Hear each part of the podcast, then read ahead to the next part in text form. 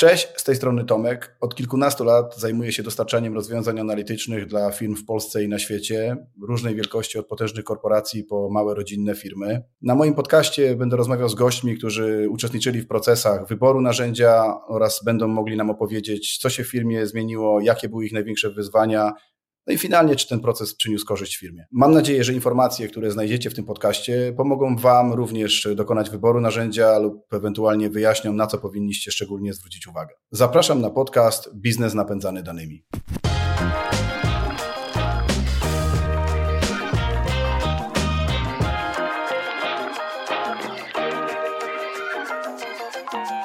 E, witam Was serdecznie w podcaście mm, Biznes napędzany danymi. Dzisiaj ze mną jest Krzysiek.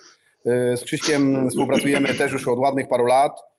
Mm, jeżeli chodzi o świat y, finansów i kontrolingu, bardzo ciekawa persona, głównie z tego powodu, że jest po lub był po obydwu stronach, czyli był po stronach konsultantów, którzy dostarczają te rozwiązania, muszą zrozumieć potrzeby klienta, dostosować najlepsze możliwe rozwiązanie, y, które y, odpowie na potrzeby klienta, ale również już parokrotnie współpracujemy po tej takiej stronie, że to my jesteśmy stroną, która rozwiązuje problemy e, Krzyśka w poszczególnych firmach.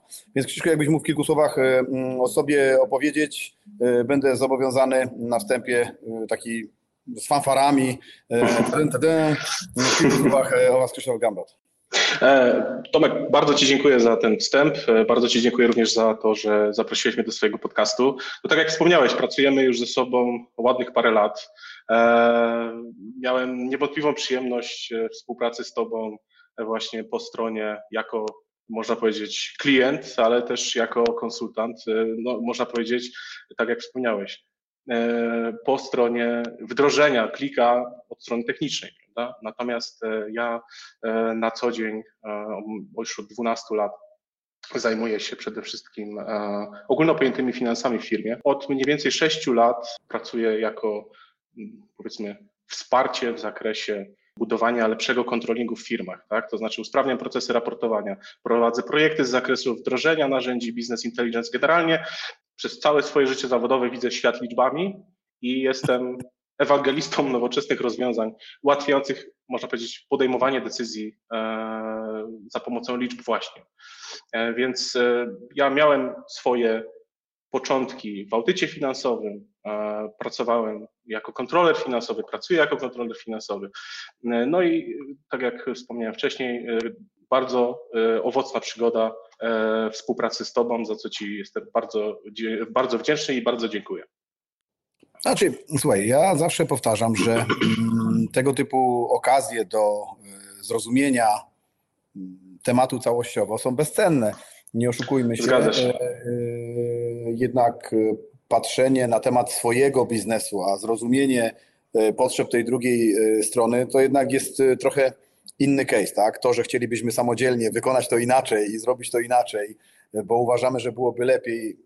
Nie zawsze jest to zgodne z potrzebą i opisem potrzeb przez, generowanym przez klienta i tutaj się trzeba umieć pasować. To też jest bardzo cenne, ale to też daje Ci później lepsze zrozumienie tego, jak musisz rozmawiać z konsultantem, żeby to jednak było owocne, co może też przyspieszyć temat implementacji.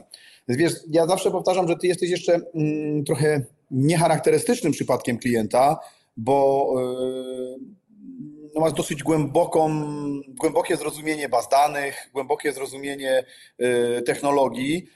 Często te role są rozbieżne, tak? Bardzo wielu specjalistów u naszych klientów to są specjaliści, którzy, do, którzy mogą y, doskonale poruszać się w temacie biznesowym, potrzeb biznesowych, potrzeb zrozumienia tego, ale po drugiej stronie technologicznie jednak jest to taki mm, przypadek, który bardzo często potrzebuje supportu IT. Y, ty jesteś akurat takim przypadkiem, że gdybyśmy się uparli, to jesteśmy w stanie przeprowadzić projekt bez potrzeby y, wsparcia y, zespołu IT, a to nie jest standardowe, tak? E, to znaczy, generalnie rzecz biorąc, wsparcie zespołu IT zawsze pomaga, tak? Bo e, w, przy, w przypadku wdrożenia narzędzi BI, e, IT, powiedzmy, posiada dużą rolę w zakresie znajomości i doradztwa w zakresie e, architektury bazy danych, tak? Bo jakby no, nie ma nic gorszego tak naprawdę we wdrożeniu e, narzędzia BI w firmie niż e, ręczny data, data mining na bazie danych, do której nie ma się żadnej dokumentacji, powiedzmy, tak? I sprawdzanie tabela po tabeli albo, nie wiem, sprawdzanie jakichś wybranych tabel, gdzie wydaje mi się, że dane mogą być tutaj i łączyć się z innymi danymi w jakiś określony sposób, tak? No jednak pomoc zespołu IT bardzo pomaga właśnie w tym zakresie, tak? Czyli nadania takiego pewnego kontekstu bazie danych. Ale oczywiście to tak jak wspomniałeś, e, no nie potrzebuję tej pomocy, mogę wykonać i już niejednokrotnie wykonywałem e, taką pracę data miningową. E,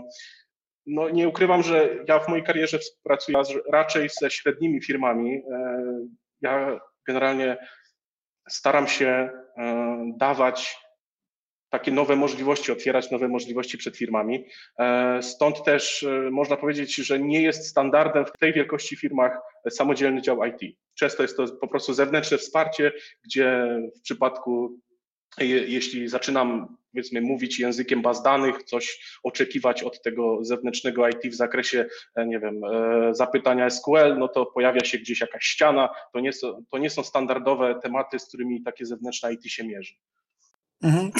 To jest też tak, że no klient często nie zdaje sobie sprawy z tego, że ten brak wiedzy gdzieś musi kompensować czasem lub budżetem, tak? No bo ktoś to musi zrozumieć, zobaczyć i etc. Y, no poza tym mm, wieloźródłowość to jest też taki element, który no bardzo często uniemożliwia jednej osobie, nawet jak mówimy teraz o tobie, no zrozumienie wszystkich tych baz danych, tak? Ta infrastruktura często jest tak rozbudowana, że y, trudno się spodziewać, że te wszystkie technologie będą, y, no wiesz, że to jest tylko w oparciu o SQL to jeszcze pół biedy, no ale teraz szereg chmurowych rozwiązań, szereg jakichś tak, tak, tak. Połączeń do API, bardzo Dokładnie. dużo. Często wymagało mnóstwa czasu, żeby ktoś e, po prostu poświęcił zrozumienia API i od, od początku do końca to zrobił. Chciałem zapytać Cię tak, e, bazując na Twoim doświadczeniu i trochę historycznie, bo jak wspominasz, masz kilkanaście lat doświadczenia w pracy z danymi, z finansami. Powiedz mi, jak wyglądała analiza danych 12 lat temu, a jak taka analiza danych e, wygląda dzisiaj? Nie tylko z pozycji no oczywiście y, wieloźródłowości i dużo większej ilości danych, ale chociażby, chociażby z pozycji narzędzi, y, które do tego są dzisiaj wykorzystywane. Znaczy wiesz, to wszystko generalnie zależy od tego, y, o jakiej wielkości firmie mówimy, z jakimi zasobami, jakimi zasobami dysponuje ta firma. Ja miałem takie szczęście, że już na początku swojej kariery zawodowej trafiłem do dosyć dużej korporacji, w której miałem możliwość zobaczenia no, jeszcze dosyć topornego, ale mimo wszystko narzędzia BI w akcji, tak? No, pamiętam, był to IBM Cognos. E, tak, i e, wiesz, generalnie architektura tego narzędzia była bardzo toporna i e, nie było możliwości praktycznie bez znajomości, e, można powiedzieć, zaawansowanego IT, tak, żeby cokolwiek e, modyfikować, tworzyć jakieś swoje raporty, własne aplikacje, tak. E, tylko było to bardzo toporne narzędzie, które bazowało na wyciąganiu danych z hurtowni, e, która była skonstruowana na zasadzie kostek danych i e, działało to wszystko bardzo źle, topornie, tak jak powiedzmy bardzo wolna, kraszująca się tabela przestawna. Prawda? No i oczywiście nie było mowy o jakichś bardziej skomplikowanych wizualizacjach, najczęściej to było po prostu składanie z klocków jakichś kolumn, które potem i tak się eksportowały do Excela. Tak? No i właśnie, no i tutaj dochodzimy do tego mitycznego Excela, do tego króla analityki nie tylko w Polsce, ale i na świecie, e, bo tak, no właściwie większość firm do tej pory, e, mówię, mówię tu właściwie głównie o segmencie średnich i małych, ale no oczywiście dużych firm to też nie omija, e, korzystają jako główne narzędzie do, do analityki właściwie do tej pory tylko i wyłącznie z Excela, tak? I generalnie w ciągu tych 12 lat mojej kariery zawodowej w wielu firmach niewiele się to zmieniło. W wielu firmach zmieniło się tylko to, że przeszli powiedzmy z kartki papieru i kalkulatora na Excela, co już i tak jest mhm. ogromnym osiągnięciem i ogromnym skokiem naprzód. E, ale mimo wszystko w dalszym ciągu firmy bazują na Excelu jako głównym narzędziu analitycznym, jako głównym narzędziu e, dostępnym dla zespołu controllingu. Ma to oczywiście, ma to oczywiście e, szereg swoich powodów, dlaczego tak jest. Jednym z takich powodów jest to, że firmy rosnąc, rozwijając się, jakby nie dostosowują swoich procesów, przynajmniej tych procesów administracyjnych, tak, do właśnie tego wzrostu, do, do jakby nie zauważają, że, e, znaczy zarządzający nie zauważają, że oni w pewnym momencie już się zmienili, tak, że już nie są tą małą firenką, gdzie mieli powiedzmy, nie wiem, 100-150 tysięcy rekordów e, do analizy w ciągu roku, tak, tylko ich e, ilość danych idzie już w dziesiątki, w setki tysięcy, bądź nawet w miliony. I Najczęściej zarządzający radzą sobie z tym problemem e, w taki sposób, no, można powiedzieć, robiąc więcej tego samego. Tak? To znaczy, OK, jeśli mamy Excele, które zaczynają nam się wywalać, bądź tym, tych Exceli zaczyna być bardzo dużo i obecny zespół nie jest w stanie sobie tym, z tym poradzić, e, no to dorzucimy jeden, dwa headcounty, tak, zobaczymy, co się stanie, tak, i jakby przerzucają ciężar e, korzystania z tych narzędzi na dodatkowe osoby, e, jakby nie chcąc się za bardzo cofać do tej tak zwanej przysłowiowej deski kreślarskiej, tak? Czyli nie, nie chcą zastanowić się, że czy może należałoby zaprojektować proces na nowo, czy może należałoby, nie wiem, zamiast wideo dać e, tym ludziom koparkę, tak? Czy, czy nawet e, jeszcze bardziej zaawansowane narzędzie, które pomoże im wykonać swoją pracę gdzie dopiero w, powiedzmy w krytycznych przypadkach, kiedy już naprawdę nic nie działa, szuka się nowych rozwiązań. Moim zdaniem jest to błąd.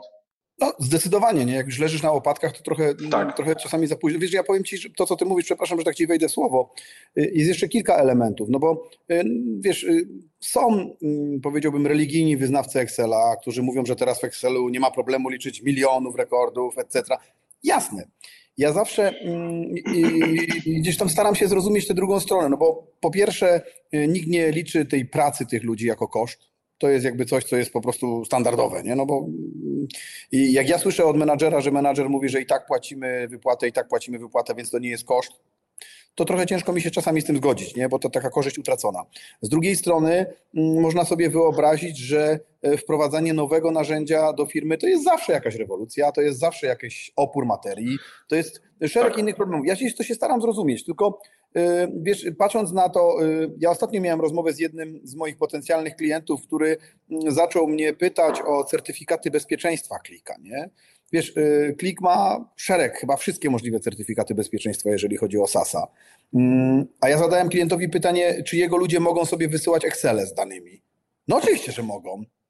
Y, y, wiesz, to jest takie niezrozumienie pewnego rodzaju materii, nie? No, no bo... Zgadza się. Szczególnie wiesz, że, że jakby w przypadku klika nie musimy się zamykać w środowisku sasowym, tak? Mamy możliwość, że tak powiem, dbania o bezpieczeństwo e, po swojemu, tak, na modelu client tak. manage, czyli nie ma, nie ma problemu, tak? Tylko jakby e, ważne jest to, żeby, żeby e, zdawać sobie sprawę z możliwości, tak? Wiesz, ale tutaj chodzi y, to, to, do czego chciałem powiedzieć. Ludzie sobie nie zdają sprawy z tego, jak również groźnym narzędziem jest Excel. Że nie ma kontroli z tym, co się z tymi danymi w tym Excelu już dzieje później. Bo mm, o ile y, wystawiasz komuś aplikację w kliku, klik cię autoryzuje, sprawdza jaki masz dostęp do danych, widzisz tylko to, co możesz, mm, kończysz współpracę, odcina ci się dostęp do danych, nie oglądasz odświeżonych danych już w ogóle. Mm, w przypadku Excela, który został do ciebie wysłany mailem, zapisany gdziekolwiek, wysłany gdziekolwiek, te dane mogą chodzić wszędzie. Zgadza się. Znaczy, generalnie rzecz biorąc, firma rzadko kiedy dba o bezpieczeństwo właśnie korzystając z Excela, tak? To znaczy, jeśli chodzi o dostępy chmurowe, no to oczywiście teraz e, mamy cały, można powiedzieć, rozwój narzędzi, e, które pozwalają, pozwalają na pracę w środowisku właśnie takim chmurowym, e, Office 365 online, gdzie również tego typu rozwiązania mogą być dostępne. Natomiast najczęściej mimo wszystko w firmach, no, tak jak mówisz, latają te przysłowiowe Excele, ludzie są przyzwyczajeni do tego, że e, nawet jeśli pracują e, na pliku chmurowym, oni go sobie ściągają na dysk, e, modyfikują po swojemu, ten plik może, z tym plikiem może się stać wszystko, tak, później wraca gdzieś w chmurę albo nie, no, różne rzeczy już widziałem w, swoim, e, w swojej karierze zawodowej. No i oczywiście Excel jako taki jest w przypadku prowadzenia jakby całości raportingów e, tylko i wyłącznie z pomocą Excela, no jest dosyć podatny na błędy, tak? No, nie znam takiego kontrolera, który gdzieś nie wpisywał czegoś z tak zwanej ręki, tak? Widziałem sytuacje, w których e, były e, dodawane e, wartości do raportu gdzieś w komórce, która była e, na biało zaznaczona, znaczy czcionka była biała, także nie było widać, co się w niej znajduje. Była pociągnięta do raportu formuła odnosząca się do tej komórki i poszczególne elementy raportu w żaden sposób się nie sumowały do tego totala na samym końcu. Tak, no ludzie różnie sobie radzą, tak, żeby koniec końców ten tak zwany E, odbiorca końcowy, ten decydent e, zobaczył taką wartość, jaka jest przez niego oczekiwana, a nie do końca może być ta prawdziwa. Tak? No ale Krzysiek, ty jako kontroler powinieneś znać dowcip, jaka jest jedyna prawidłowa odpowiedź księgowej na pytanie, ile to jest 2 plus 2. No tyle, ile ma być. Prawda? Dokładnie, więc, więc, no więc wiesz, to jest jakby e, tego typu sztuczka. Ale, ale wiesz to dotykasz chyba trochę sedna sprawy, że wprowadzanie e, narzędzi, które mają ściśle już określone procesy, procedury, one w pewnym stopniu uniemożliwia pewnego rodzaju kreatywność, co przez wiele nie chcę powiedzieć menadżerów, bo to już jest było trochę nadużycie, ale przez wiele osób w firmie może nie być korzystnie oceniane, tak? Ja ze swojej strony y, zawsze powtarzam, że y, interpretacja danych powinna być y, zgodna z założeniem firmy, tak? Czyli jeżeli ktoś w firmie wymyślił, że marża to jest liczona w taki, a nie inny sposób, minus amortyzacja, razy jeszcze co wie co, no to w tym momencie, kiedy ktoś patrzy na pole marża, powinien mieć kompletne zrozumienie. Jeżeli będziemy mieli kogoś, kto liczy sobie marżę w Excelu, no to to jakby jest mm, szybka droga do dowolnej interpretacji jednym z pierwszych rzeczy, którą w ogóle przeprowadzam w firmach e, przy wdrożeniu e, narzędzi BI, e, jest właśnie rozpoczęcie dyskusji na temat ujednolicenia definicji pewnych KPI-ów, które są wykorzystane. To, co mówiłeś, że powiedzmy coś tam się liczy jako coś plus marża, etc. Dla jednego działu może się to liczyć w ten sposób, a dla innego działu może się to liczyć w inny sposób, prawda? I teraz dochodzimy do, tej, do tego mitycznego pojęcia jednej wersji prawdy, tak? Że mm, dopóki de facto pracujemy na takim rozproszonym środowisku, jakim jest Excel, gdzie każdy sobie może zrobić raporty z ze źródeł danych, które nie są do końca ujednolicone, dopóty możemy spotykać się z konfliktami, tak? bo tak naprawdę nie wiemy, z czego korzysta osoba, która e, przekazuje takie dane. E, być może ona ma rację, być może nie, być może oboje mają rację, ale jeśli nie jest przeprowadzona taka, właśnie tak jak wspomniałem, dyskusja na temat tego, jak definiujemy E, KPI, poszczególne KPI w organizacji, dopóty takie błędy będą występować, a wdrożenie takiego narzędzia, jakim jest Click, wdrożenie narzędzia BI, to jest świetny zaczątek do takiej dyskusji. Jakby zawsze, takie projekty rozpoczynam właśnie od tego kroku, tak? czyli od dyskusji na temat KPI. No okej, okay. to jak już jesteśmy w tym miejscu, to takie trochę pytanie e, święty Graal. E, może jeszcze nawet, może jeszcze nie to, ale e, po co w Twoim odczuciu, i na razie skupmy się mm, z perspektywy kontrolingu, tak, bo jakby na tę chwilę to jest twój, e, Twoje podwórko. Po co firma powinna wybrać narzędzie do analizy danych? To znaczy, wiesz, jeszcze chciałem dodać, że e, moim zdaniem Excel ma jedną dużą zaletę w stosunku, znaczy dużą zaletę, która powoduje, że, że on w dalszym ciągu jest takim głównym narzędziem. Tak? To znaczy jest elastyczny. Wiesz. Ta elastyczność powoduje, wiesz, że z jednej strony można coś szybko zmienić, tak? Można coś szybko zmienić w danym raporcie, w danym układzie. Nie wymaga to dużych nakładów również finansowych, tak? No bo wiemy wszyscy, że ludzie że, że, że, tak naprawdę wszyscy ludzie, wszyscy, od wszystkich osób, które zajmują się e, powiedzmy tak zwaną pracą biurową, e, podstawową, podstawową umiejętnością, która się od nich wymaga w CV jest znajomość e, Microsoft Excel, znajomość pakietu Office, etc., etc. Więc takiego człowieka jest w miarę łatwo wyciągnąć z rynku, prawda? Natomiast to, co jest zdecydowaną powiedzmy zdecydowaną przewagą narzędzi BI jest powtarzalność tego procesu. To znaczy, jeśli dany proces, jeśli, jeśli dana, dany proces jest ustabilizowany w firmie, jeśli jest powtarzalny, tak, to możemy e, automatyzując go za pomocą właśnie narzędzia BI, możemy go jakby zupełnie oderwać od pracy ludzkiej, tak? To znaczy możemy, możemy już nie poświęcać tej pracy albo poświęcać minimum pracy na jego utrzymanie, natomiast raport generuje się, nie potrzebując dodatkowych nakładów finansowych, tak? Więc to wszystko jest tak naprawdę e, zależne od rachunku ekonomicznego, czy w danym momencie takie narzędzie jest nam niezbędne, takie narzędzie jak BI, tak? A dzieje się to wtedy, kiedy e, ta ilość powtarzalnych procesów, ilość powtarzalnego e, raportowania w organizacji osiąga pewien punkt krytyczny. Tak? No, wiadomo, jeśli, jeśli pracujemy w wiecznym chaosie i nie chcemy w ogóle słyszeć o czymś takim jak ujednolicone procesy, że dzisiaj jest powiedzmy tak, jutro jest inaczej, pojutrze jest jeszcze inaczej, bądź też żyjemy w bardzo dynamicznym otoczeniu, no to wtedy e, może się okazać, że jakby rachunek ekonomiczny stworzenia takiego, automatyzacji takiego dashboardu, tak, gdzie nie wiem, on przyda się na przykład w jednym miesiącu, a w kolejnym miesiącu należy wprowadzać do niego już jakieś dalsze no, modyfikacje lub coś w tym stylu, tak? Może się okazać ten rachunek ekonomiczny nieopłacalny. Krzyszku, z mojej strony jest pytanie było wprost, y, oczywiście ta twoja wypowiedź, y, ona w jakiś stopniu zawiera y, odpowiedź już na to, po co ludzie powinni mm, kupować BI, ale mm, ja mam gdzieś takie, taką, takie twierdzenie, że nie ma za małej firmy na BI, tak?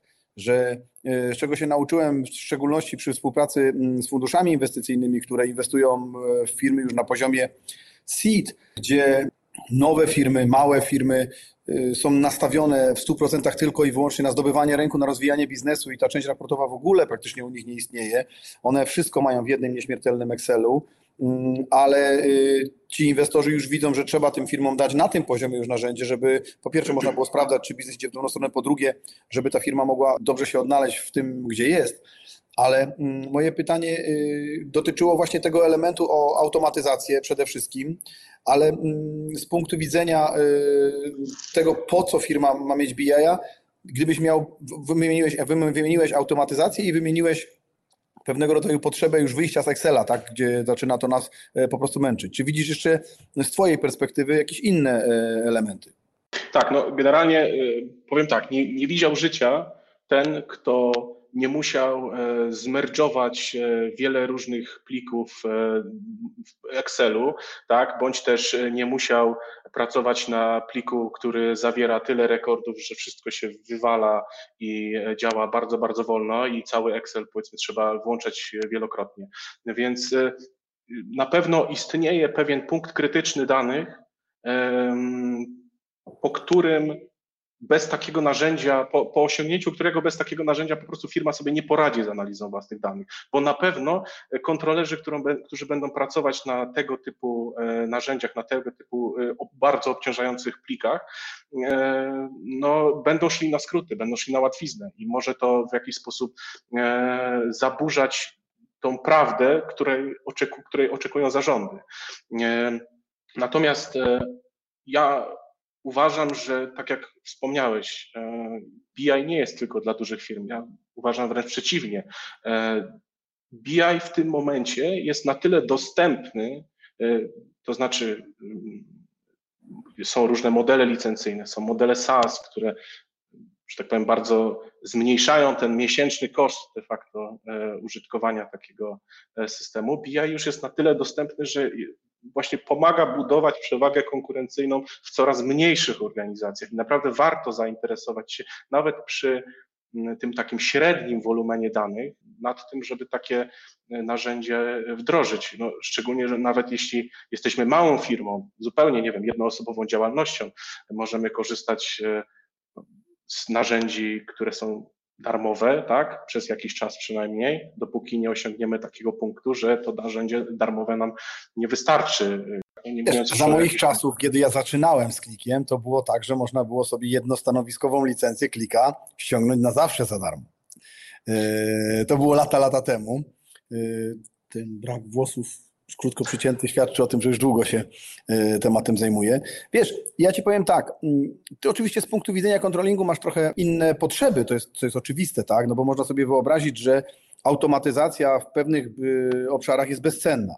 Nie wiem, automatyzacja raportowania produkcji to jest po prostu, yy, no jeżeli ktoś musi za każdym razem integrować nie wiadomo ile Exceli, przygotowywać ten sam raport, tylko go zbierać z różnych no ja, dla mnie to jest, wiesz, 12 prac Asterixa, to tą 13 jakby mi ktoś miał dołożyć, to to właśnie było to, nie? Ale z drugiej strony jest szereg menadżerów, które oczekuje od narzędzi analitycznych dużo szerszych funkcji, tak? No bo mm, mówi się, że automatyzacja to jest coś, co no jedyna rzecz, która dzisiaj jest w stanie wyprzedzić konkurencję. Jeżeli macie podobne produkty, no to jeżeli na dany proces będziesz potrzebował mniej czasu, no to jesteś tyle, tyle do przodu. Narzędzie będzie łatwe, ludzie będą chcieli rzadziej fluktuować, etc. Ale już na przykład dzisiaj tak, widzimy, że wielu naszych menadżerów, klientów na przykład sobie niesamowicie ceni jakieś alertingi. Czyli krótko mówiąc, mhm. sytuacje, które już nie tylko ci pokazują dane, ale wręcz informują cię o czymś, co się dzieje, bo yy, no, ilość tych rzeczy, które musisz biznesowo kontrolować, na które patrzysz na tych parametrów, jest na tyle duża yy, i zajętość twoja biznesowa jest na tyle duża, że całkiem wskazane, a wręcz już wymagane jest to, żeby to system za ciebie pilnował pewnego rodzaju wskaźników i jeżeli one się zmieniają, to z automatu ci dawał o tym informacje, tak? Ja y, pomagając wdrażać swoim klientom ClickSense'a, y, jakby też staram się im tłumaczyć, że ClickSense to nie jest tylko taki Excel na sterydach, tak? tylko no mimo wszystko zakres możliwości, które oferuje ClickSense jest dużo większy, no choćby analiza geograficzna, tak, za pomocą mapy, czy mapy ciepła, czy application automation, tak, gdzie możesz zintegrować klika z wieloma różnymi innymi aplikacjami, tak, i powiedzmy tworzyć automatyzacje wykraczające poza e, ekosystem klika, czy e, AutoML, e, który no, jest taką powiedzmy klikową wersją machine learningu, tak, i pozwala tworzyć świetne modele regresji liniowej, więc y, ja zgadzam się z klientem, że na początku bardzo wielu klientów przychodzi do mnie i przy okazji projektowania dashboardu mówi mi, ma być tak jak w Excelu. Nie? Ja mam taki raport w Excelu, zrób mi to samo w kliku. Dla mnie to jest OK. Przy pierwszych wdrożeniach dla mnie to jest OK, bo ja rozumiem, że ludzie nie lubią zmian i jeśli temu zarządowi, jeśli tym, e, tej kadrze zarządzającej w danej firmie pomaga to, że o, o, widzą coś, co znają, tak? adaptują się do tego szybciej, do nowego narzędzia, no to, to jest jakby zupełnie, zupełnie w porządku e, proces. Tak? Natomiast e, w kolejnych wdrożeniach staram się już właśnie pokazywać te dodatkowe możliwości, które oferuje. No, staram się też zachęcać do samodzielnej eksploracji danych, tak? bo mamy takie narzędzia jak Insight Advisor w Kliku, który e, no, można powiedzieć za pomocą e, sztucznej inteligencji wspiera eksplorację danych. Mamy narzędzie selekcji, które e, pozwala spojrzeć na dane w sposób inny niż architekt danego dashboardu przewidział tak, danemu użytkownikowi. Nie? Więc mamy szereg możliwości, które pozwolą na to, e, żeby, tak jak mówię, zrobić coś więcej niż ten przysłowiowy Excel, czy nawet, nie wiem, e, Power Pivot, whatever. Okej, okay. to powiedz mi w drugą stronę, bo cały czas będę drożył ten twój controlling. E, no bo obaj wiemy, jak wygląda życie w kontrolingu, tak? Lekko nie jest, że tak powiem. Szczególnie w tych tak zwanych, że tak powiem, high seasonach, tak? Koniec mhm. roku, koniec kwartału, nie wiem, no. badanie sprawozdania finansowego. Etc. Zasadniczo, jak rozmawia się z działami kontrolingu, to zazwyczaj jest zawsze za mało ludzi i za mało czasu. Nie? Jakbyś miał określić, mm, co jest takim największym problemem działu kontrolingu, który jeszcze nie ma wsparcia takich profesjonalnych narzędzi. Tak jak powiedziałeś, że y, szereg firm, to już można powiedzieć miało, praktycznie dowolnej wielkości. Bardzo często działa tylko w oparciu o Excela. Tak, to znaczy y, można powiedzieć, że działy kontrolingu e, w firmach, w wielu firmach z racji swojej specyfiki są raczej uznawane, można powiedzieć, za koszt, tak? że one nie generują przychodu, nie są e, działem sprzedaży, czy y, nie, niczego prawda, nie, nie budują, tylko y, analizują, są działem wsparcia, do działem administracji, należą do, do, do działu administracji. W związku z tym, dodając do tego jeszcze specyfikę pracy w kontrolingu, czyli tak jak wspomniałem, jest low season, jest high season, jest low season, jest high season, tak? Czyli są momenty, w których osoba zarządzająca, przyjdzie do działu kontrolingu, zobaczy, że kontrolerzy niewiele robią, plażą, myśli sobie, no to po co ja mam zatrudniać dodatkowe osoby? No przecież tutaj nic nie robią, no to ja im jeszcze dołożę roboty, bo oni mają wolne. Nie? No ale potem przychodzi high season i e, jakby no, nikt nie wie, jak się nazywa, tak? I nie ma w co ręce włożyć. Pracy jest tyle, że e, już powiedzmy nad samymi takimi tematami raportowymi zamknięcia miesiąca. No, pracy jest tyle, że nie, nie jest w stanie tego obrobić zespół, który mm, jest na miejscu.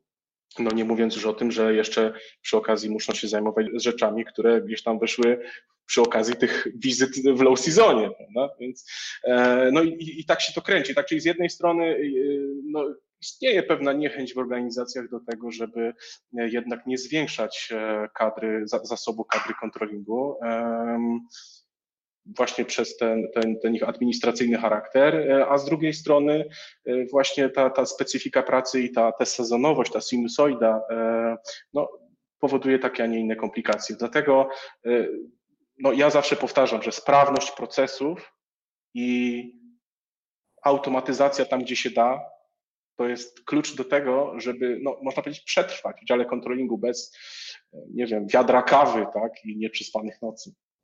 No, ten taki scenariusz, o którym e, mówisz, że w tym high season już jest e, tak gorąco, że e, nawet nie ma czasu, żeby sprawdzić raportu, który, żeby sprawdzić raport, który się przygotowało.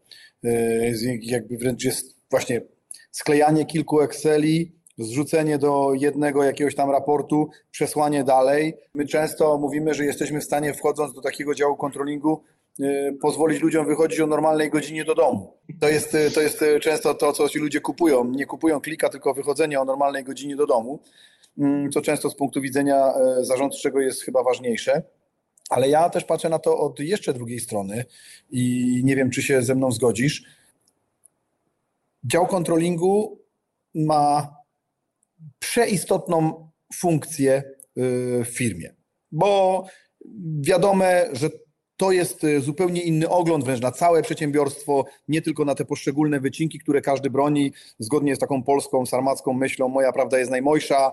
I teraz w momencie, kiedy dział kontrolingu nie ma czasu na analizę tego, co się dzieje w biznesie, tylko przygotowuje te raporty, to tak naprawdę jego główna funkcja przestaje istnieć. Nie obrażam, nie chciałbym nikogo obrazić, ale sprowadza się super fajnych specjalistów, do roli y, no, no, twórców Excelowych raportów, tak? I to jest stwórz, wyślij, jak mamy historie i to one są z życia, nie wiem, jakiś dział kontrolingu integruje i teraz słuchaj, nie wiem, 2000 Exceli. No Boże, jak ja słyszę o czymś takim, to to dla mnie brzmi jak science fiction albo wiesz, jak takie opowieści mm, kolegów z siłowni, którzy się przechwalają ile kto na klatę wypcha. Ale na końcu dnia rzeczywiście patrzysz, że to ma miejsce, nie? I, tak, i komuś tak, tak. nie, przez lata nie przyszło do głowy, żeby to, żeby, no krótko mówiąc, zainwestować, no bo na pewno to nie będzie tak tanie, jak y, Excel, przynajmniej od strony licencji, tak? Ale suma summarum to może być niebotycznie tańsze. No niestety, niestety to jest smutna prawda, że mm, bardzo często jest dosyć krótki czas pomiędzy tak zwanym, szczególnie w przypadku raportowania wyniku finansowego, pomiędzy tak zwanym zamknięciem ksiąg tak? czyli momentem, w którym e, księgowość, e, można powiedzieć, dokona wszystkich operacji księgowych, które tworzą wynik finansowy danego okresu, a momentem, w którym musimy jako dział kontrolingu zaraportować ten wynik finansowy już przetworzony w formie raportu gdzieś do, do powiedzmy osoby decyzyjnej, tak, do zarządu, do grupy kapitałowej, e, etc. I to powoduje, że bardzo często właśnie mamy konieczność jako dział kontrolingu sprowadzenia samych siebie do roli de facto takich kalkulatorów, tak? Czyli e, wyrzucam dane, przetwarzam, wysyłam z głowy. A potem, jak będą pytania, to my na nie odpowiemy. A potem, jak coś będzie źle, to ktoś to zauważy, ktoś do nas wróci i wtedy oj, oj, oj, to my poprawimy w następnym miesiącu. Ale to jakby nie jest klucz problemu, tak? Bo kontroler żeby wykonywać swoją funkcję poprawnie, to znaczy, żeby dawać ten wsad analityczny do podejmowania kluczowych decyzji w organizacji, powinien ten materiał mieć już przeanalizowany, tak? Powinien mieć już odpowiedzi na te pytania, na te pytania, które się pojawią, tak? A one się pojawią szczególnie wiesz, jeśli powiedzmy gospodarka przeżywa słabszy okres, to wiadomo, wynik od razu powiedzmy idzie w bardziej nieprzychylną stronę, osoby decyzyjne zaczynają się interesować w tym powiedzmy dobrym czasie, kiedy gospodarka idzie w górę, kiedy sprzedaż rośnie, kiedy firma się rozwija, wszystko jest elegancko, przepływy pieniężne są powiedzmy nieustannie dodatnie i rosnące, no to tak naprawdę każdy spojrzy na raport, aha, jest dobrze, no mogłoby być lepiej, ale jest dobrze. Nie? Ale jak jest, jak jest źle, no to czy, czy jest gorzej, to zaczyna się szereg pytań. I, I to jest jakby kolejny koszmar kontrolera i działu kontrolingu, tak? Odpowiedź na te pytania, które się pojawiają już po wysłaniu raportu, tak? A tak naprawdę, e, żeby powiedzmy jak najlepiej tę rolę wykonywać jako kontroler, to ja powinienem być przygotowany do takich pytań, powinienem sobie już przeanalizować potencjalne pytania przed wysyłką raportu na e, poziomie jego tworzenia, tak? Więc jakby ClickSense bardzo pomaga w tym, żeby już, że tak powiem, na starcie, już w tym momencie zero, czyli w momencie zamknięcia ksiąg, mieć gotową do analizy informacji. I teraz cały ten czas, bądź większość tego czasu, e, który normalnie spędzałem na tym, żeby posklejać te wszystkie raporty, te wszystkie dane z wielu źródeł, ja mogę z czystym sercem poświęcić temu, żeby przygotować się na to, żeby dać jak najlepszą informację e, dla, dla swojego zarządu, dla Rady Nadzorczej, dla właścicieli grupy kapitałowej kogokolwiek, tak, kto jest od, końcowym odbiorcą e, danych, które prezentuje. No tak, bo to tak naprawdę zapewnia komfort pracy mm, i tobie, bo ty też masz dużo większy komfort do rozmowy z zarządem, tak, a nie na zasadzie Dokładnie. E, bycia wiecznie zaskakiwanym czymś, że nie wiem, to nie na czwórkach, to nie na piątkach i diabli wie co jeszcze. Ale mm, wiesz, ja jakby y, rozmawiając też y, mamy taką e, z Przemkiem ostatnio taką historię, że odwiedzamy naszych klientów, jeździmy po Polsce i e, rozmawiamy z klientami, co moglibyśmy jeszcze poprawić w naszej relacji i współpracy. Widzimy, jak mocno klik się już tą, w tę firmę wżarł, jak ludzie hiperfajnie z niego korzystają i w ogóle. A potem jesteśmy gdzieś na konferencji, rozmawiamy z ludźmi e, z biznesu, z różnych firm jest szereg ludzi, którzy nawet nie wiedzą, czym jest ClickSense, nie? co się wydaje niesamowite, bo to produkt, który od nie wiadomo ilu lat jest e, liderem praktycznie we wszystkim, co jest związane z analityką. Nie?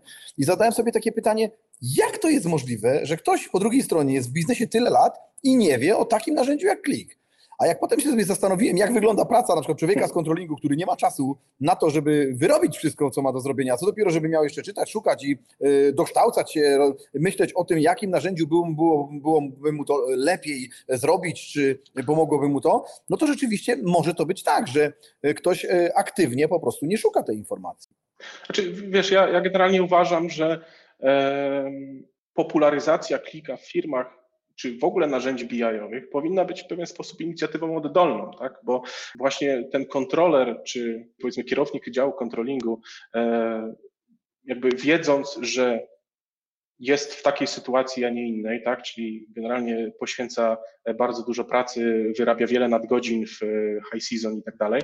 E, naturalnie, naturalnym jest, że poszukuje e, jakichś rozwiązań, które pomogą mu no, zmniejszyć wolumen tej pracy. Tak? Natomiast e, problem polega na jakby braku e, otwartości e, kadry zarządzającej, bądź też e, zarządzających wyższego szczebla e, w stosunku do e, nowych narzędzi i to jest to, o czym ja mówiłem wcześniej, że dopóki coś działa, to nie cofniemy się do tej deski kreślarskiej, prawda, tylko zaspiemy dziurę dodatkowym headcantem i dopóki się nie zmieni to podejście, dopóki e, jakby nie, nie wyjdziemy na, na e, troszkę wyższy poziom, na taki metapoziom, gdzie zastanowimy się rzeczywiście nad zasadnością całego procesu, no dopóty nawet nie będziemy chcieli zauważyć tych alternatyw, tak?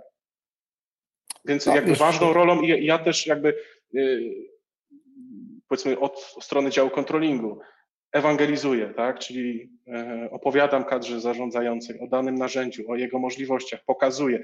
Czasem nawet e, tworzę jakieś bardzo proste aplikacje, które, nie wiem, e, wyciągają ich im jakiś prosty set danych, tak? czy wyciągają jakiś jeden KPI, którego na przykład oni potrzebują codziennie, ale za każdym razem muszą kogoś o to prosić wiele jest takich możliwości. I okazuje się, że takie proste rozwiązania, tak, które trwają dosłownie po 10-15 minut dla mnie do przygotowania, e, zasiewają takie ziarno, tak, że może to jest coś dobrego, może powinniśmy iść w tę stronę, może powinniśmy e, popracować nad tym, żeby rozwinąć projekt implementacji takiego, takiego narzędzia. Tak? No ale tak jak mówię, moim zdaniem oddolnie każdy kontroler powinien starać się przekonywać te osoby decyzyjne, od, czy starać się sprzedawać to narzędzie, można powiedzieć, czyli robić trochę Twoją robotę, kadrze zarządzającej, bo dzięki temu poprawią jakość swojego własnego życia, swojej własnej pracy. E, no wiesz, to co ty mówisz, to jest trochę takim potwierdzeniem. E, kiedyś Immanuel Kant mówił takie słowa, że dopóki profesor nie umrze, doktor swojej teorii nie obroni, nie? E, I, i, i to się też może tyczyć dokładnie narzędzi. Idąc jakby mm, dalej w, w temacie firm, bo Drugi raz mamy możliwość współpracy ze sobą w obszarze oczywiście analitycznym, ale za każdym razem są to jakby firmy produkcyjne, tak? Każda firma ma jakieś inne procesy produkcyjne, ale na końcu dnia można sprowadzić to y, do bardzo podobnych procesów. Jak ja to mówię, Pareto działa wszędzie. 80% tematów jest bardzo podobnych, 20% to są te unikalne. Mm, czyli śmiało można powiedzieć, że te 80% procesów możemy bardzo łatwo, to jest może naciągane słowo, ale y, zautomatyzować, sprocesować, właśnie wprowadzić do klika, zintegrować tak, żeby to raportowanie było w jak najszerszym spektrum z, właśnie zautomatyzowane, mm, dostosowane do potrzeb klienta, a później mamy tę taką unikalną y, potrzebę, która może wymagać kustomizowania y, i tego typu rzeczy. Patrząc na takie proste e, założenia, e, które, mm, controlling, które produkcja nakłada na controlling. To o jakich raportach najczęściej mówimy? Znaczy wiesz, generalnie produkcja, e, firmy produkcyjne są tak naprawdę najbardziej wdzięcznymi firmami do, moim zdaniem, do wdrażania właśnie narzędzi BI z uwagi na to, że powiedzmy poprzez produkcję dużych wolumenów swoich produktów Mm, w pewien sposób no, tworzą pewną próbę statystyczną, tak? że jakby coś, co podlega statystyce, prawom statystyki, e, daje się dosyć łatwo zautomatyzować i ująć w jakiś powtarzalny proces. Dlatego też e, właśnie, no, można powiedzieć, te, te raporty wychodzą najlepiej i jakby później podlegają najmniejszych, najmniejszym zmianom, E, i e, no, są najpewniejsze w perspektywie e, długoterminowej. Tak? Więc jakby jeśli chodzi o, jeśli chodzi o takie raporty produkcyjne, no to oczywiście najpopularniejszym chyba raportem, z którego tam przychodzi mi korzystać, to są, to są raporty e, związane z wolumenem produkcji, z wolumenem e, surowców wykorzystanych na poszczególnych maszynach, poszczególnych powiedzmy przedziałach czasowych, na poszczególnych zmianach, bądź też właśnie raporty związane z obłożeniem e, zasobami ludzkimi danego procesu produkcyjnego. E, można tworzyć e, pewne wykresy flow produkcyjnego za pomocą wykresów Ganta. No, generalnie możliwości w przypadku produkcji jest dużo i zdecydowanie poprawiają one drastycznie pracę no nie tylko działu kontrolingu, ale też na przykład dyrektora produkcji, umożliwiają no, nawet jakby sekundowe odświeżanie tych raportów, w związku z czym ten raport flow produkcyjnego może być jak najbardziej aktualny tak, w danym momencie. Mhm. Y, ja z reguły, mm, patrząc na firmy produkcyjne, z automatu wiąże je również z logistyką. Nie? To, co ostatnio y, u jednego z klientów y, bardzo dużej firmy logistycznej zauważam, no to poprzez raporty, które są wykonywane, mm, ktoś ma możliwość i mnóstwo miejsca na optymalizację. Optymalizację kosztów, czy paliw, czy to tras, czy to właśnie jakieś modele AutoML-owe, które im sugerują, w jaki sposób wykonać trasę, w jaki sposób wykonać załadunek, w jaki sposób dobrać mhm. firmę dostawczą, jeżeli jest zewnętrzna. Im większy zbiór danych, tym oczywiście to jest łatwiej. Wbrew pozorom, tak jak wspomniałeś, produkcja zapewnia bardzo dużo tych informacji, no bo Pozytywne jest y, też to, że ta produkcja nie tak często się zmienia. Nie tak często, nawet mówię, jeżeli się zmienia raz dziennie, bo mogą być tutaj różnego rodzaju przeploty na innych liniach, inne rzeczy, to i tak stosunkowo nie jest to y, wręcz raportowanie ad hocowe. Proces jest proces, tak? No, zgadza się. E, znaczy, logistyka e, również jest dosyć e, wdzięcznym tematem o tyle, ponieważ jakby już bardzo prosty raport, bardzo prosta analiza geograficzna na przykład pozwala dać bardzo dobre efekty pracy właśnie działu logistyki, tak? Bo no, wiele firm nawet nie zdaje sobie sprawy, gdzie tak naprawdę głównie dostarcza swoje produkty. Nie analizują tego na mapie, tak? nie wiedzą, gdzie są największe koncentracje, w jakich województwach, krajach, powiatach jest największa koncentracja sprzedaży ich produktów. O dziwo, bo takie rzeczy moim zdaniem są podstawą do tego, żeby zdrowo rozwijać swój biznes, e, ale, ale niekiedy naprawdę wystarczy prosty raport, w którym e, jakby zwizualizuje się destynację transportów w danym okresie, żeby dostarczyć bardzo fajne informacji e, dla no nie tylko działu logistyki, ale w ogóle całego zarządu. Śmieszne rzeczy a propos prostych raportów to kiedyś u jednego naszego klienta okazało się, że jak ładują towar na paletę, był to dystrybutor, który współpracował z bardzo dużym globalnym dystrybutorem, kiedyś pierwszą na świecie, powiedziałbym, internetową księgarnią, a teraz czymś znacznie większym. E, I okazało się, że jak magazynierzy ładują towar na palety, to wszystkim, teraz nie chcę strzelać, ale nie chcę przełamać, ale załóżmy, że wszystkim wchodziło 9 danych produktów, a jednemu wchodziło 12. No i nikt nie umiał, ale wiesz, ale średnio koszt e, przesyłki był ten sam, więc yy, problem polegał na tym, że jak wysyłasz 12, no to wychodzi statystycznie taniej, tak? I dopiero jak zaczęli robić analizy, okazało się, że jest tego typu rozbieżność. No i co się okazało? Jeden magazynier kładł tak, a jedni tak. I już same dojście do tego, dlaczego ten jeden potrafił ułożyć 12, a nie ten wprowadzenie standaryzacji, to jest oczywiście banał, ale mega śmieszna historia, nie?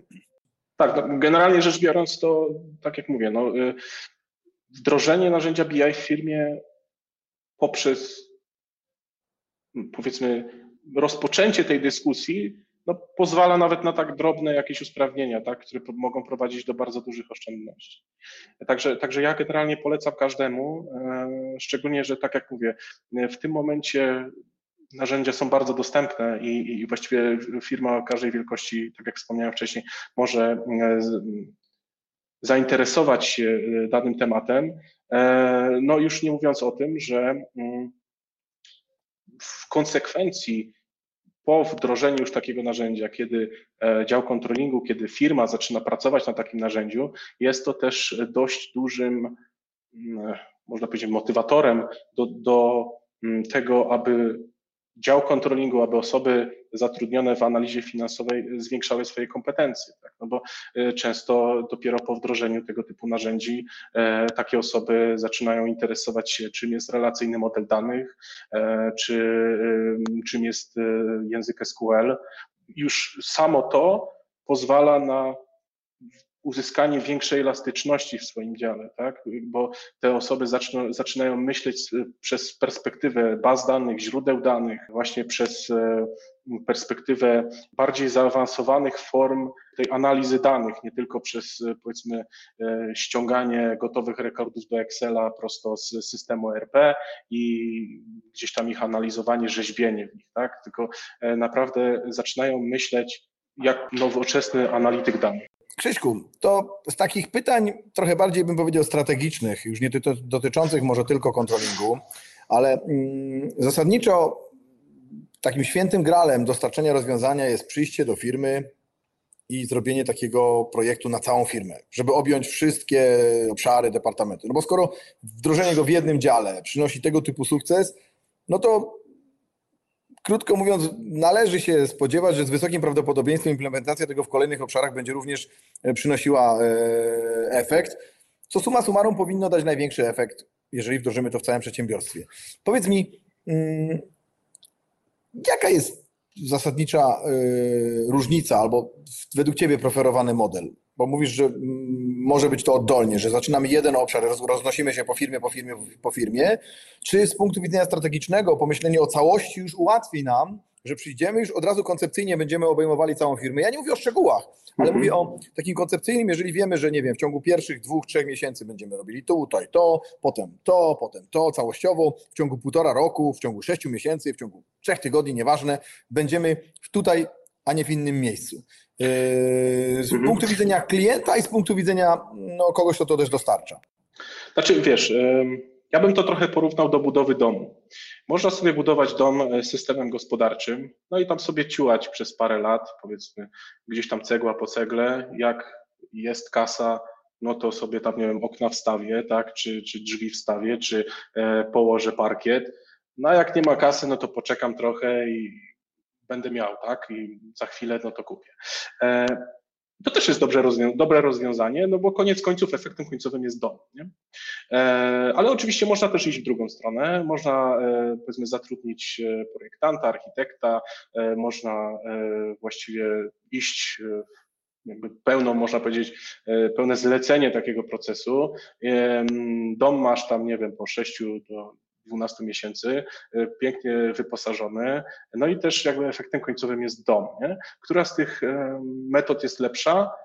No to zależy, tak? Ona zależy tak naprawdę od możliwości danej organizacji, e, bo każda z nich daje w konsekwencji e, system, który będzie służył jako wsparcie procesu decyzyjnego. Więc ja bym, ja bym tutaj powiedział, że najważniejszym aspektem, e, przez który powinno się patrzeć z perspektywy firmy, jest właśnie ten, e, ta kwestia dostępności środków, tak? No bo wiadomo, jeśli idziemy oddolnie, jeśli, roz, jeśli ewangelizujemy, jeśli e, rozprzestrzeniamy ten e, projekt, roz, rozwijamy ten projekt przez jakiś czas określony, no to mamy też czas na to, żeby nasi pracownicy zwiększyli swoje kompetencje, żeby e, mieli możliwość na przykład z własnej eksploracji danych, przez co na przykład będziemy mogli oszczędzić na zewnętrznym IT, e, czy, czy będziemy mogli w pewien sposób też tak systemem gospodarczym e, ten BI stworzyć, tak? No, ale oczywiście to wszystko zależy od naszych celów. Jeśli e, mamy świadomy zarząd, bądź też jeśli e, osoby zarządzające są inicjatorami e, takiej zmiany i są w stanie rzeczywiście za, za, zaprojektować, przepchnąć taki projekt na całej organizacji jednocześnie w dosyć szybkim czasie, to jest również dobre rozwiązanie. Znaczy, oczywiście no, to, to jest rozwiązanie, które da efekt szybciej, tak? Więc wszystko zależy od priorytetów, zależy od budżetu. Dobra, a na co dzień tak naprawdę mm, no, twoja praca jest konsumowana głównie przez e, zarząd lub tam menadżerów ze sz- ze szczebla C. Czym się zasadniczo różni taki raport, który robisz dla siebie, a robi raport, który dostaje zarząd? E, Przede wszystkim mm, ja robiąc coś dla siebie, często idę na skróty, tak? To znaczy nie wygląda to pięknie, rzadko kiedy to wygląda pięknie, bo no, nie ukrywajmy, ale e, dla zarządu... Czyli znowu czas. No, oczywiście, tak. Ja, ja, że tak powiem, e, raporty dla siebie w żadną e, sensowną szatę graficzną nie ubieram, można powiedzieć. E, Są, nie wiem, toporne, jak ktoś by na to spojrzał, można by powiedzieć, że e, jakby user experience jest zerowy, albo by powiedzieć minusowy. No ale dla mnie najważniejsze jest to, że działa, a to, że muszę sobie tam gdzieś coś że tak powiem, e, przeklikać w nie za bardzo optymalny sposób lub gdzieś tam koniec końców jeszcze zsumować jakieś dwie linie, nieważne, tak? Ważne, że e, jego przygotowanie zajęło mi niewiele czasu i daje on akuratne informacje, tak? Czyli takie, których ja jestem pewien. Natomiast e, w przypadku mm, e, pracy z, em, z zarządami, z e, tym, tym, tak zwanym C-suitem, tak? No to jakby ważne jest myślenie o tym, żeby oszczędzić ich czas. Tak? To znaczy przede wszystkim jakby priorytetem dla mnie jako twórcą tego raportu jest to, żeby był on czytelny, jednoznaczny, dawał pewną informację i wizualnie również był przyjemny dla oka. Tak? No bo y, no, wiadomo, pracownicy, znaczy zarządzający tak, tak wysokiego szczebla rzadko kiedy mają czas na to, żeby analizować każdą pozycję, więc część rzeczy powinno być dla nich w szczególności wytłuszczone, żeby na przykład zwrócili uwagę na pewno na elementy, które według mnie są kluczowe w danym raporcie. Tak? Dlatego, tak jak powiedziałem, patrzmy głównie na to, żeby oszczędzić czas odbiorcy końcowego. Tak? Czyli jeśli ja jestem odbiorcą końcowym, ja upraszczając sposób przygotowania raportu, oszczędzam swój czas. Jeśli odbiorcą końcowym jest menadżer wysokiego szczebla, to powinienem przygotować go tak, poświęcając dużo swojego czasu, żeby on poświęcił go mało, a dostał to, czego potrzebuje. Mhm. A wśród y, takiego zasadniczego grona odbiorców cały czas y, jednak przewaga to jest komputer, czy ci menadżerowie już sięgają do klienta mobilnego? Ja mówię, pytam dlatego, że wiesz, Klik ma od lat klienta mobilnego mm, i to według mnie chyba najlepszego z wszystkich narzędzi analitycznych, mm, jeżeli chodzi o jego właśnie funkcjonalność, o jego, jeżeli chodzi o kompletność, elastyczność, etc. Ja osobiście no nie jestem jakimś wielkim fanem patrzenia na danych na tablecie, czy mm, na, na, na tablecie, czy na komórce, ale u naszych klientów to widzimy, że to jakby w wielu miejscach jest pożądane, w szczególności kiedy oni mają właśnie, nie wiem, szereg, szereg e, spotkań i oczekują, że tylko system wyśle im alert albo wyśle im jakiś pop-up i pokaże im, co tam się dzieje, komunikat, komentarz od kogoś. Mm, jak wygląda to z Twojego doświadczenia? To z mojego doświadczenia w dalszym ciągu wygląda to tak, że no można powiedzieć, dominuje wersja komputerowa, tak, mimo wszystko. E, to, co e, zarząd jest w stanie obejrzeć na monitorze, e, no to wiadomo, no prezentuje się lepiej. No nie ukrywam, że aplikacje, które są tworzone na telefon też muszą być troszkę inaczej przygotowywane, projektowane, tak, żeby powiedzmy w tym środowisku mobilnym wszystko, co potrzebne było czytelne, tak. Wiele, wiele osób zarządzających też jest przyzwyczajonych do takich tabelarecznych raportów, więc e, jakby e, preferują duże ilości danych wyświetlanych na ekranie e, względem jakichś pojedynczych KPI-ów czy nie wiem, kluczowych wykresów. No to jest kwestia osobistych preferencji oczywiście. Natomiast no, ja jestem orędownikiem takiego podejścia chodzenia małymi kroczkami, tak? czyli przekonajmy osoby zarządzające przede wszystkim do tego, żeby w ogóle korzystały narzędzia, z narzędzia, a później dodawajmy kolejne rzeczy, które mogą się przydać. I no nie ukrywam, że y, no teraz jakby w całym internecie jest y, no jakby istotny ten trend mobile first, tak? Wszystkie jakby mm, strony internetowe czy, czy, czy wszystkie nowe serwisy y, jednak mimo wszystko tworzy się z myślą o tym, że będą one wyświetlane na telefonie. Myślę, że narzędzia BI również powinny iść w taką stronę. No ale to przyszłość jeszcze, mimo wszystko. Na pewno, na pewno wśród e, moich klientów, wśród e, osób, z którymi ja współpracuję, no to zdecydowanie jeszcze nie jest ten poziom, ale miejmy nadzieję, że, że będzie. E, no dobra, patrząc na, na Twoje postrzeganie branży, bo ja mam, powiem Ci trochę, mm, mam wielu klientów z branży budowlanej i powiem Ci, że to bardzo różnie bywa. Tak? Niektórzy są tak hiper zaawansowani łącznie z, mm, nie wiem, wpuszczaniem dronów do instalacji, które tworzą, budując mapy 3D tego, co się dzieje i progresywnie sprawdzając, jak się rozwija budowa, no, coś fantastycznego.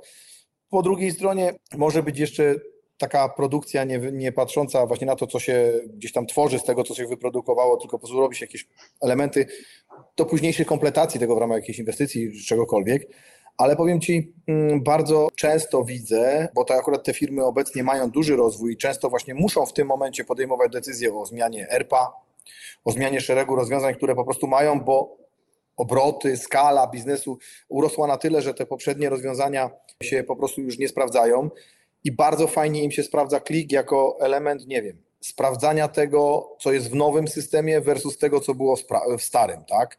Ewentualnie uzupełniania tych braków, tych starych y, projektów mm, y, o taką nowoczesną analitykę, tak długo, aż nie będą mieli tego nowego projektu, tak? Więc mhm. Y, ja widzę szereg takich zastosowań klika, mm, nie czysto analitycznych, bo no ta, ta funkcjonalność klika ona nawet przez wielu naszych klientów jest niedoceniana, nie? że oni widzą to jako narzędzie do analizy danych, wizualizacji danych, nie? a to, że klik y, jest y, no, najbardziej kompletną platformą na świecie, łącznie z, y, nie wiem, byciem liderem w trzech Magic Quadrantach Gartnera, etc., etc. Dobra, to ostatnie pytanie klucz. Co byś doradził firmom, które właśnie stoją przed wyborem BI-a? I nie chodzi mi o to, żebyś mi doradził klika wprost, no bo to by było może zbyt proste i oczywiste, ale pewnego rodzaju ruchy, procesy, nieraz już wybierałeś rozwiązania, yy, które chciałeś wprowadzić do firmy, to co byś doradził tym firmom, gdyby dzisiaj miały, poza oczywiście telefonem do mnie, gdyby, gdyby miały wybrać y, narzędzie do analizy danych? Znaczy, ja powiem tak, róbcie to, nie wahajcie się, znajdźcie budżet i wejdźcie w to. Dobre przyjdzie jakby dopiero w trakcie procesu, tak? Nie będzie łatwo, jest to proces, jest to zmiana, ale koniec końców opłaca się, naprawdę warto. No dobra. Y, moi drodzy, moim i waszym gościem y, w podcaście Biznes Napędzany Danymi był y, Krzysiek Gamrot. Dzięki serdecznie za waszą uwagę i atencję. Jeżeli się podobało, to możecie tam później lajkować. Gdyby były jakieś pytania, to na office.datawizards.pl możecie podsyłać, my je Krzyśkowi przekażemy, pozwolimy sobie w, potem w jego imieniu przekazać informację zwrotną do was. Tobie Krzysztof oczywiście też dziękuję za poświęcony czas i, i wywiad. Yy, no i moi drodzy, no, mm, do następnego podcastu, który będzie wkrótce. Póki co wszystkiego dobrego wszystkim życzę. Dzięki serdecznie. Dzięki serdeczne, bardzo dziękuję za zaproszenie. Cieszę się, że mogłem być uczestnikiem tego podcastu. Trzymaj się Tomek, na razie. Dzięki serdecznie.